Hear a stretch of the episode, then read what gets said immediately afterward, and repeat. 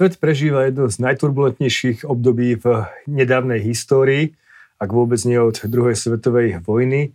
Preto som veľmi rád, že sa môžem porozprávať o súčasných globálnych udalostiach s pánom Petrom Kmecom, momentálne poslancom Národnej rady a bývalým veľvyslancom v Spojených štátoch amerických. Pán Kmec, vítam vás tu. Dobrý deň, prajem, ďakujem za pozvanie.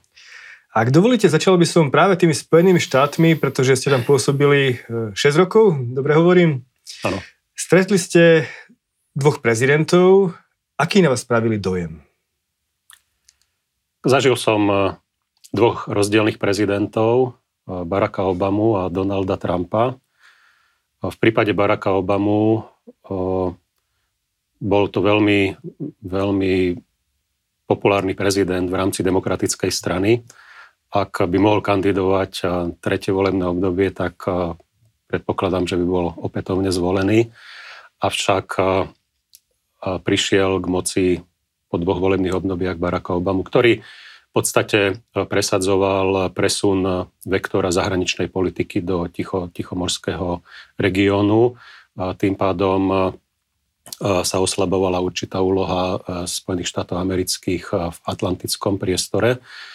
A Donald Trump zmenil túto politiku, pretože bola to politika protekcionizmu. Viac sa zameriaval na domáce vnútropolitické problémy, vyhral na tom e, princípe Amerika na prvom mieste.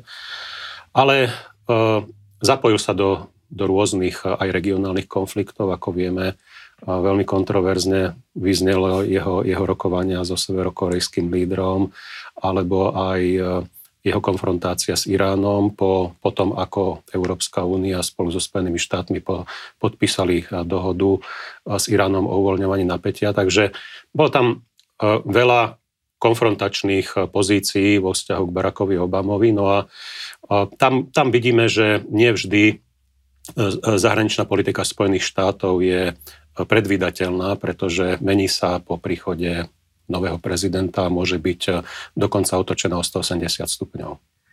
Z čoho som bol ja pomerne prekvapený je, že Donald Trump spravil veľkú zmenu, otočku v zahraničnej politike Spojených štátov. Veľmi silne e, z, eskaloval napätie voči Číne najmä. A nový prezident Joe Biden v podstate pokračuje v jeho politike. To znamená, že to asi nebolo iba jednom prezidentovi, ale asi zavalil možno na obrad celej americkej politiky. Vnímate to podobne?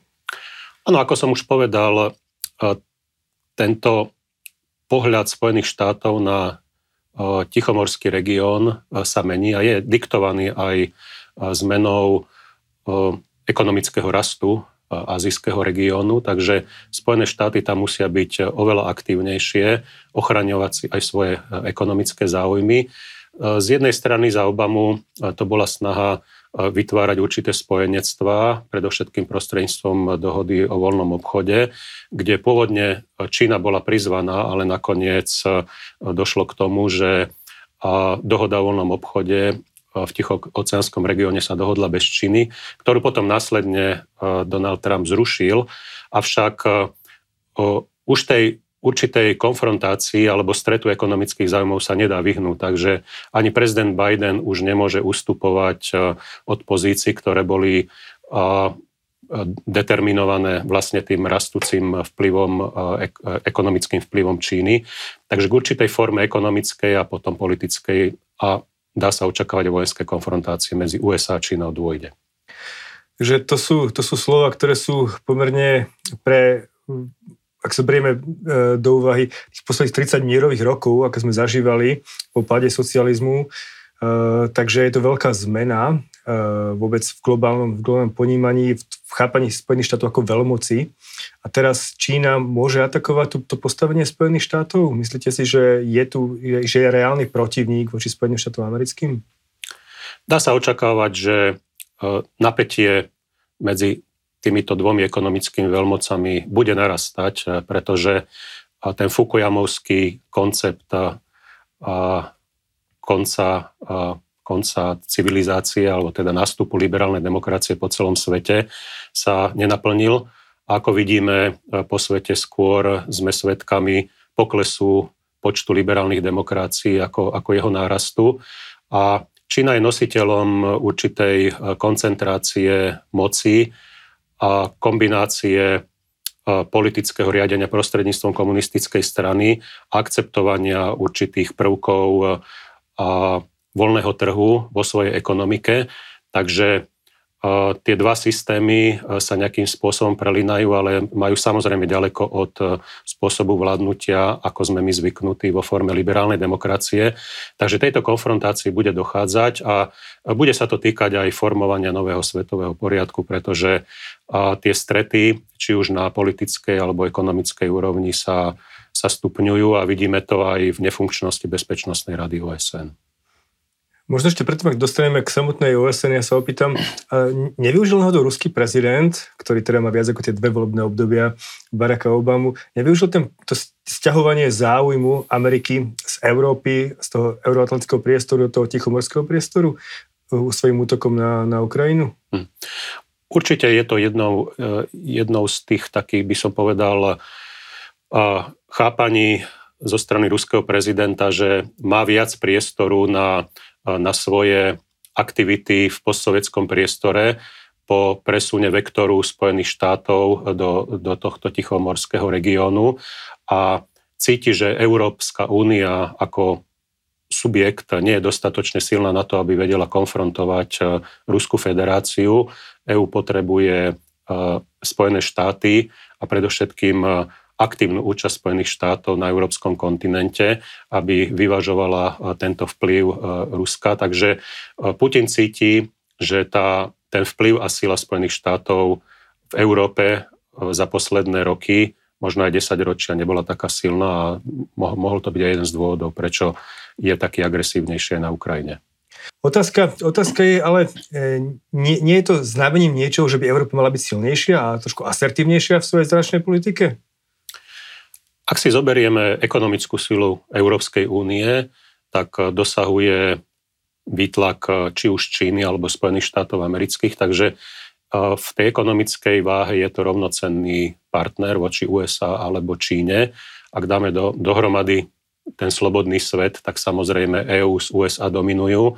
Avšak Európska únia musí zodvihnúť tú politickú moc zo zeme, pretože nefiguruje zatiaľ ako subjekt medzinárodného práva. Stále zahraničné politiky sú v rukách jednotlivých členských štátov Európskej únie. Ako vidíme, Zatiaľ po odchode Veľkej Británie Európska únia má zastúpenie iba cez Francúzsko Bezpečnostnej rade OSN a táto váha na globálnej úrovni zo strany Európskej únie by sa mala zvýšiť, pretože bez politického tlaku tá Európska únia si nebude, presadzo- nebude schopná presadzovať ani svoje hodnoty a o to, o to, o to viac e, sa nedá rozprávať ani o záujmoch, e, povedzme, obchodných alebo, alebo aj iných. Ale otázka je aj e, vojenská, vojenská sila Európskej únie, vôbec možnosť spoločnej európskej armády. Je podľa vás táto myšlienka pozitívna? Mala by ju, mali by ju štáty podporovať hm. aj Slovensko napríklad? Áno, v tomto zložitom až by som povedal konfrontačnom svete e, meká sila Európskej únie nie je dostatočná, takže iba presadzovanie princípov a hodnôt nestačí. Európska únia sa bude musieť pozrieť na koncept tzv. strategickej autonómie, nielen v ekonomickej alebo zdravotnej, ale aj vo vojenskej oblasti. A tu bude sa treba pozrieť na budovanie vlastných a výrobných kapacít v oblasti vojenských technológií. A to automaticky nemusí znamenať, že ideme budovať nejakú autonómiu proti kapacitám, ktoré vkladáme do NATO. Mali by to byť samozrejme e, dva e, vzájomne sa doplňajúce prvky s tým teda, že Európska únia by mala posilňovať svoje obranné kapacity ako súčasť Severoatlantickej aliancie. Ale Európa je jeden veľký chaos, keď si zoberieme Európska únia, sú tam nejaké krajiny, potom je eurozóna, tam sú nejaké krajiny, potom je eh, NATO, kde sú zase nejaké odlišné krajiny, potom sú krajiny, ktoré nie sú ani tam, ani tam. Takže eh, asi je otázka, čo s tým spraviť vôbec. Hlavne možno z pohľadu Turecka. Turecko ako člen NATO má byť súčasťou nejakej európskej armády a ostatných štruktúr? Určite eh, ten integračný proces Európskej únie je veľmi zložitý, veľmi komplikovaný. Je pravda, že európska integrácia vznikala ako určitá zóna voľného obchodu kde tieto politické ambície na začiatku neboli také silné, ako ich vidíme teraz.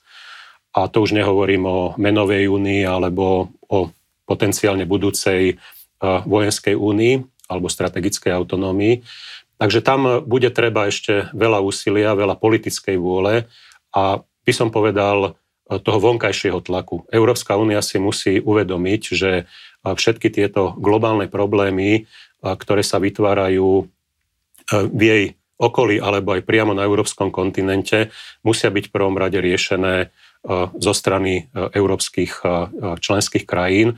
A pokiaľ nebudeme jednotní, tak vždy to bude o vzťahoch, ktoré budú lietať nad našimi hlavami, či už je to vzťah USA-Čína alebo vzťah USA-Rusko a Európska únia bude ťahať vždy za kratší koniec. Takže budeme sa musieť pozrieť na ten koncept z pohľadu toho, že samozrejme tie jednotlivé národné záujmy sú veľmi dôležité, či už je to Slovensko na prvom mieste alebo Nemecko na prvom mieste, ale musíme si uvedomiť, že Európska únia to nie je len uzavretý koncept, ale máme tu aj takých veľkých hráčov, ako sú Spojené štáty, Čína, Rusko, ale aj India, Brazília. Narastajú nám tu uh, veľkí, veľkí hráči, s ktorými Európska únia bude mať, bude mať možno aj nevždy jednotné pozície, jednotné názory a musí byť jednotná, aby s nimi vedela vyjednávať. Tak ale tam musí byť hlavne z vlastného vnútorného hľadiska a tu už, už tu je veľmi veľa problémov. Tým hlavným trňom je Maďarsko a jeho vzťah možno k Rusku, takisto aj k Číne. Otázka je, čo s takýmito krajinami? Ustupovať im alebo, alebo donútiť ich na to, aby sa prispôsobili väčšiemu, väčšej časti Európy? Hm. Samozrejme, každý členský štát musí dodržiavať eh, tie minimálne štandardy, ku ktorým sa zaviazal, keď vstupoval do Európskej únie. A na to máme eh, aj mechanizmy, eh, s ktorými vieme vynútiť dodržiavanie týchto pravidiel u jednotlivých členských štátov. Predovšetkým sú to súdne rozhodnutia Európskeho súdneho dvora, kde sa predpokladajú určité sankcie, ak jednotlivé štáty nedodržiavajú tieto pravidlá ktoré sú aj dôsledkom rozhodnutí súdov. Druhá vec je, e, niekedy je veľmi citlivé, ak do toho vstupuje politika snaha o zmenu výsledkov volie v jednotlivých členských krajinách, kde a niekedy úloha Európskeho parlamentu, Európskej komisie ide e, v rozpore e, s dodržiavaním princípov a je tam skôr snaha meniť nejaký, nejakú tú politickú mapu v jednotlivých členských krajinách. A tam treba mať jednoznačnú líniu, čo sú rozhodnutia európskych súdov a ich, ich jednoznačné vynúcovanie a čo je politika na európskej a národnej úrovni. Otvárajú sa tu aj nové koncepty a ten jeden z nových konceptov je to, že by v podstate už nemusela byť Európska únia, e, vyžaduje si jednohlasnosť pri mhm. niektorých rozhodnutiach. Toto je cesta, ako by Európska únia sa mohla e, vyvíjať? Mm je tam veľmi intenzívna diskusia, ako zmeniť rozhodovanie na európskej úrovni. Ak si, ak si zoberieme, vyše 70% rozhodovania na európskej úrovni už sa deje kvalifikovanou väčšinou. Sú tam také citlivé oblasti, ktoré podliehajú konsenzuálnemu rozhodovaniu, ako sú sankcie, dane, zahraničná politika. Ale v konečnom dôsledku mnohé tieto veci sú decentralizované napríklad aj v rámci Americkej federácie. Nie všetky rozhodovania sa dejú na federálnej úrovni, ale samozrejme výkon v zahraničnej politike je veľmi dôležitý, aby sme hovorili jedným hlasom, aby sme aj vedeli vynúcovať naše rozhodnutia voči okolitému svetu. A toto bude naj, najcitlivejšia oblasť, hlavne otázka zahraničnej politiky a obrany, kde si myslím, že Európska únia ešte nedospela k tomuto rozhodnutiu prejsť na kvalifikovanú väčšinu. A poviem to z jedného dôvodu, pretože momentálne Európska únia je koncept do dobrých časov. Keď máme dobré časy, tak radi predsúvame európsku vlajku pre tie naše národné. Ako náhle dôjde ku kríze, tak vlastne predsúvame národné vlajky. Takže je to otázka identity, že najprv musíme u toho obyvateľstva vybudovať európsku identitu, aby sa ľudia s tým stotožnili, že áno, môžeme ísť do európskych riešení a môžeme ich aj vynúcovať eh, vo svete. Takže ja si myslím, že je tam určitá postupnosť. Najprv identita a potom tieto veľké rozhodnutia na európskej úrovni. Ale identita sa nerodí z mesiaca na mesiac, ani z roka na rok, to je skôr možno vec dekád. Takže čo dovtedy s Európskou úniou? Dovtedy sa dá očakávať, že budú snahy o určité posilnené partnerstva. Ste už spomenuli e, napríklad e, menovú úniu, máme euro, nie všetky členské štáty sa pripojili i hneď máme Schengen, kde tiež nie sú všetky členské štáty, dokonca sme mali aj e, obranú úniu v rámci Európskej únie, kde napríklad dokonca Dánsko teraz pristúpilo, malo výnimku. Takže dá sa predpokladať, že vo forme určitých e, partnerstiev alebo určitej koalície ochotných, nie veľmi šťastný názov z minulosti, čo sa týka Iraku, ale e, určité partnerstva sa budú vytvárať, kde Niektoré členské štáty budú pripravené na posilnenú spoluprácu na rozdiel od iných, ktoré sa možno nebudú chcieť pripájať. Ale neviem si to napríklad predstaviť v prípade zavádzania sankčného režimu, kde ak by sa niektoré členské štáty nepripojili, tak neviem si predstaviť, že Európska únia by potom zavádzala sankcie voči svojim členským štátom. Takže je to, je to veľmi veľmi citlivý koncept eh, rušiť konsenzus v takých citlivých veciach, ako sú napríklad sankcie voči Rusku. Čo by sa malo stať, aby sa to zmenilo? Nechýba Európe nejaký veľký silný líder, ktorý by opäť eh, zastal na čelo Európskej únie a povedal by, že poďme takto a dokázal by presvedčiť ostatné krajiny, že je to tá správna cesta? Mm. Nepotrebujeme to? Mm. Je to otázka lídrov, ale ako som povedal, predovšetkým otázka eh, budovania identity, takže ja súhlasím s tým, že je to beh na dlhú trať. Treba dostať do učebných osnov oveľa širšie ponímanie európskeho konceptu a budovania Európy ako možno aj subjektu medzinárodného práva, ale treba presvedčiť tie mladé generácie, pretože my sme sa narodili do národných štátov a ten koncept Európskej únie vždy berieme ako voľný trh plus alebo medzinárodná organizácia plus, ale nikdy nie ako náhrada za ten náš národný štát. V Spojených štátoch tam vidíte, že je 50 eh, štátov eh, v rámci únie, ale majú vybudovanú tú americkú identitu a myslím si, že Európa zatiaľ tam nie je, že skôr je tam tá národná identita na úkor tej európskej. Tak, v Spojených štátoch si vybudovali 200 rokov a ešte medzi tým bola občianská vojna. Ano. Takže to sú, vlastne my sme ich mali Aj už v Európe dosť, takže, takže prejdeme skôr tým, e, k tým e, trošku možno iným veciam, a to je na Slovensku. Stále veľmi veľa ľudí e, má pozitívny vzťah k Rusku. Aj napriek, aj napriek vojne. A nie je to tiež niečo, čo bude vadiť tomu, alebo brániť tomu, aby Slovensko sa dokázalo posunúť v tomto chápaní väčšej európskej integrity práve ďalej? Mhm. Tu je veľmi dôležité vysvetľovať e, obyvateľstvu e, ten koncept možno mať, mať rád ruskú literatúru, ruskú kultúru a z druhej strany to, kde Slovensko sa nachádza, aké hodnoty zdieľa. Slovensko je momentálne súčasťou Európskej únie a Severoatlantickej aliancie. Väčšina obyvateľov tento koncept prináleži, prináleženia Slovenska do týchto západných štruktúr podporuje a treba zdieľať e, tie, tie rovnaké hodnoty. Pre Slovensko je veľmi dôležité, aby sme dodržiavali nielen tieto demokratické hodnoty, ale aj pravidla medzinárodného práva, pretože princíp územnej celistvosti je pre Slovensko životne dôležitý a treba občanom Slovenskej republiky jasne povedať, že Rusko porušuje tieto princípy, základné princípy medzinárodného práva na Ukrajine. Je to z jednej strany neakceptovateľný akt agresie, ale predovšetkým porušovania medzinárodného práva, to je hlavne suverenita a územná celistvosť štátov. Na tom vlastne Slovensko stojí. Máme z histórie svoje negatívne skúsenosti. Ak by sme pristúpili na rôz, ústupky v tejto oblasti medzinárodného práva, tak pre Slovensko to môže byť do budúcna likvidačné, pretože ak sa otvorí táto pandorina skrinka, nevieme to potom zastaviť aj v iných častiach sveta, predovšetkým v Európe. Európa je na to veľmi citlivá, má negatívne skúsenosti z minulosti a my musíme trvať na týchto princípoch. Ako sa pozerajú ostatné krajiny, ostatné krajiny na e, pozíciu Ruska, ako je India, Čína, tiež asi majú problém práve s takýmto niečím. Mm-hmm. Pre viaceré krajiny je to veľmi kompliko, komplikovaná situácia, pretože z jednej strany áno, dá sa povedať, že dochádza k určitej globálnej konfrontácii medzi e, týmito konceptami e, vládnutia v jednotlivých e, krajinách sveta. Na jednej strane máme tieto totalitné režimy alebo diktátorské režimy, ako je Čína.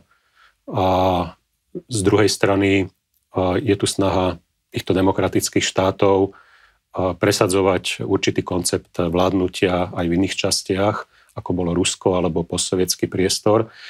Z druhej strany však pre Čínu alebo Indiu je veľmi dôležité, aby sa princíp územnej celistvosti dodržiaval na globálnej úrovni, pretože Čína tvrdo bojuje o ten princíp dva systémy, jedna krajina a ak by, ak by podporila túto anexiu Ruska na ukrajinských územiach, tak môže čakať tvrdú odozvu a tlak z iných častí sveta, hlavne čo sa týka Tajvanu alebo Hongkongu alebo iných častí svojej, svojej krajiny. To isté sa týka Indie a iných, iných krajín. Takže ja si myslím, že Čína, Čína nebude samozrejme obhajovať záujmy Ruska na Ukrajine, avšak čím väčší tlak bude na Čínu zo strany západu, tak Čína bude hrať e, určité hry niekde v strede, kde sa bude snažiť vytvoriť e, určitý mocenský e, tandem s Ruskom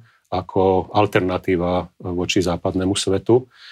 A uvidíme, ako sa budú vyvíjať také zoskupenia, ako je Šangajská organizácia alebo BRICS, kde sa už hlásia ďalšie krajiny, ktoré sa chcú pripojiť.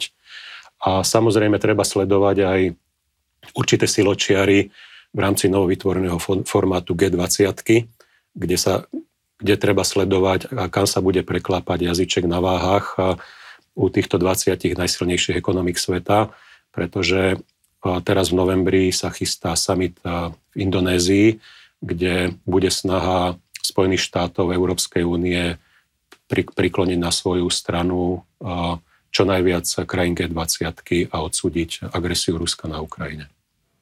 Čo bude asi veľmi ťažké, ale povedzte mi, to je podľa mňa zásadný konflikt, ako sa postaviť k nedemokratickým, k autokratívnym režimom.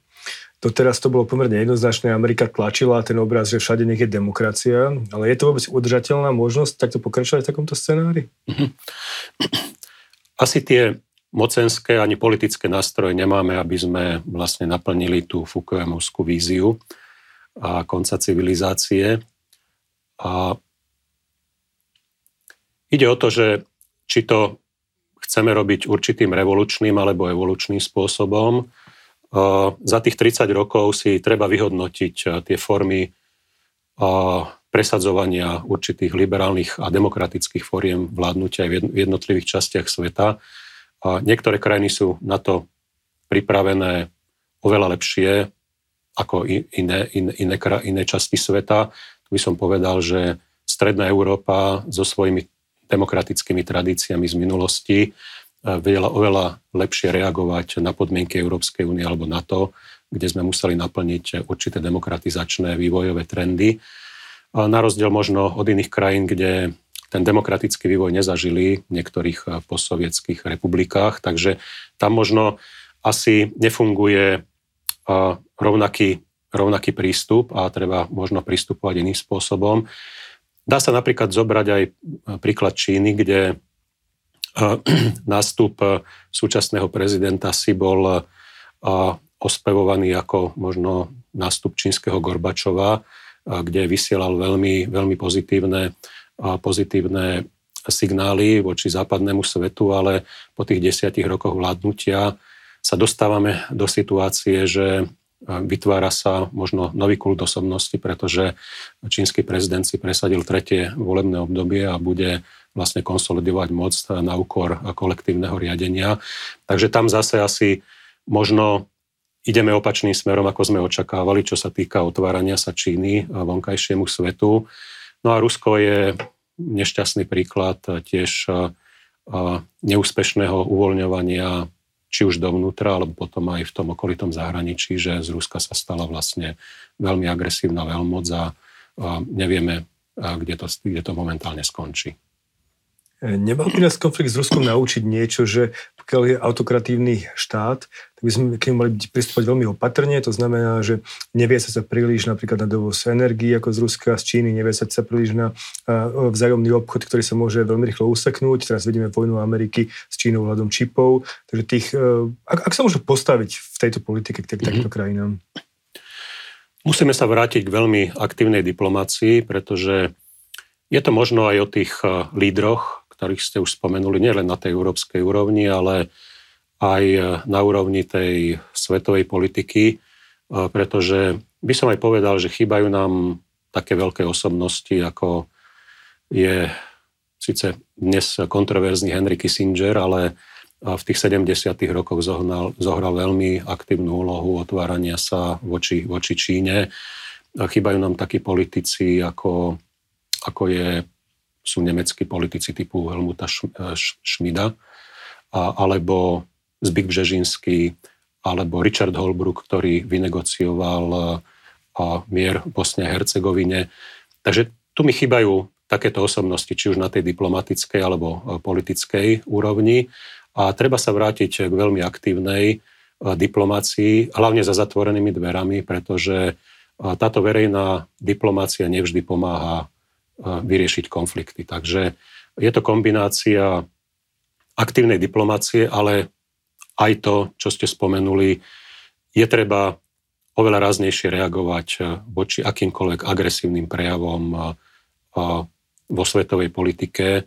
Akékoľvek použitie sily musí byť jednoznačne odsúdené. A tu treba povedať, že to dodržiavanie pravidel musí byť tvrdo dodržiavané na všetkých stranách, že nesmie dochádzať k takým vojenským zásahom, akými sme boli svetkami za posledných 30, 30 rokov.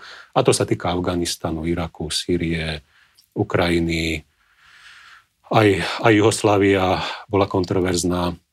Takže treba si sadnúť znovu za stôl, na, nastaviť veľmi, veľmi prísne pravidlá, veľmi prísne ich dodržiavať. Čo sa dá robiť z krátkodobého hľadiska s takýmto niečím, pretože momentálne sa nezdá, že by Ukrajina, konflikt Ukrajina a Rusko smerovalo k nejakej dohode. Ako to je skôr prejav toho, že to bude ešte eskalovať ďalej, predtým možno ako to, ako to skončí. Je nejaká šanca, povedzme, z Organizácie svetovej, svetových národov dostať nejaký, nejaký spôsob, alebo vyvinúť nejaký spôsob nejak, nejakého riadenia, managementu procesov, ktorý by dokázal zabraniť eh, ďalšej eskalácii takýchto problémov? Mm-hmm. Tak momentálne Bezpečnostná rada OSN je paralizovaná vzhľadom na právo veta u niektorých veľkých štátov, stálych členov Bezpečnostnej rady. Takže aj v tejto oblasti budeme musieť nájsť nejaký nový svetový, svetovú formu riadenia sveta, možno aj prekopať tie veľmoci, ktoré sa po tej druhej svetovej vojne vyvinuli a posilnili na úkor niektorých iných. Takže tu bude treba spustiť aj debatu toho nového svetového poriadku.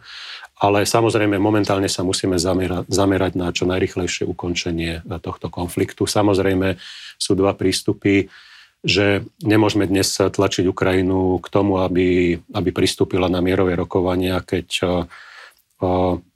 štvrtina jej územia je okupovaná.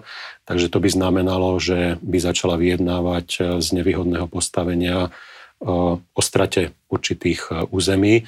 Z druhej strany nevieme, aká je momentálne ešte kapacita Ruska ďalej viesť tieto vojnové operácie.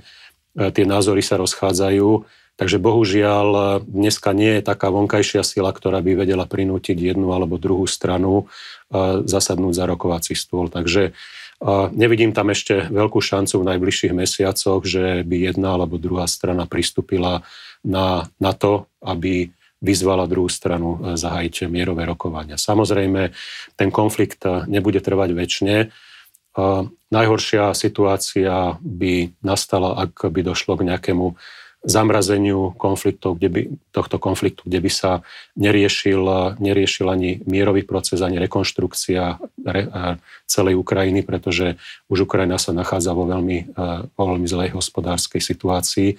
A to, čo sa deje teraz, tie odsúdenia hodné útoky Ruskej federácie na kritickú infraštruktúru, vrátane elektrární pred zimou budú znamenať, že Ukrajin, ukrajinský ľud bude veľmi trpieť a dá sa očakávať veľmi silná imigračná vlna, či už smerom na západ, alebo potom smerom aj do, do Ruska v prípade aj toho ruskojazyčného obyvateľstva z časti Ukrajiny.